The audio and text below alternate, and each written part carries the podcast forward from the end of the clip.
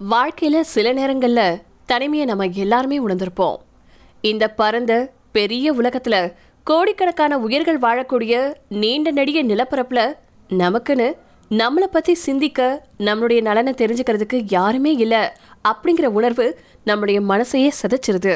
52 ரெண்டு ஹெட்ஸ் திமிங்கலம் மனுஷங்களை மாதிரியே சிந்திக்குனா தினமும் இந்த தனிமையில தான் நொந்துட்டு இருக்கோம்.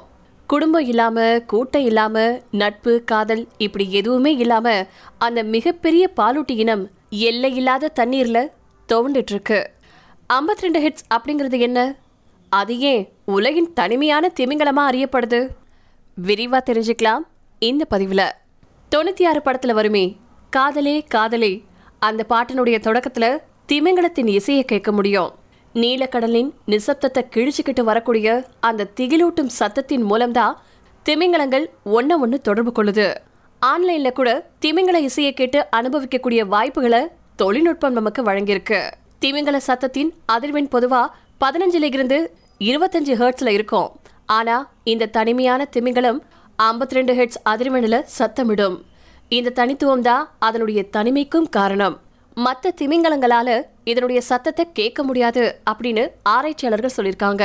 தனிமையால தள்ளப்பட்டாலும் ஆராய்ச்சியாளர்கள் கடல்வாழ் உயிரின ஆர்வலர்கள் மற்றும் இதன் கதைகளை கேட்கக்கூடிய மக்களிடையே மிகவும் பிரபலமா இருக்கு இந்த 52 ரெண்டு ஹெர்ட்ஸ் திமிங்கலம். பல பேர் இதனுடைய கதை தங்களுக்கும் பொருந்துறதா சொல்லியிருக்காங்க. நாம பேசுறத கேட்க ஒருவரின் தேவைதானே இங்க இருக்கக்கூடிய அத்தனை உறவுகளுக்கும் அடிப்படையான விஷயம் இந்த திமிங்கலம் எப்படி கண்டறியப்பட்டது அப்படின்னு கேட்டிங்கன்னா இந்த திமிங்கலத்தை ஆயிரத்தி தொள்ளாயிரத்தி தொண்ணூற்றி ஓராவது வருஷம் கண்டுபிடிச்சிருக்காங்க.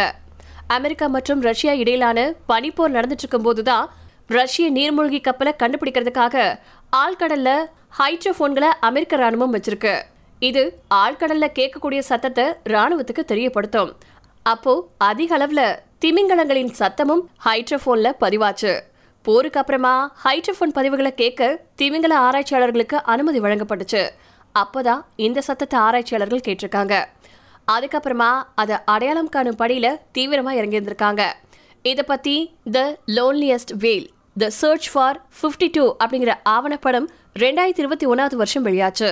ஒரு சராசரி திமிங்கலம் எழுப்பக்கூடிய சத்தம் முப்பதாயிரம் மைல்கள் வரைக்கும் பயணிக்கும். இப்படியான சத்தங்களின் மூலம் உலகின் ஒவ்வொரு திமிங்கலமும் மற்றொன்றுடன் தொடர்பை ஏற்படுத்திக்குது.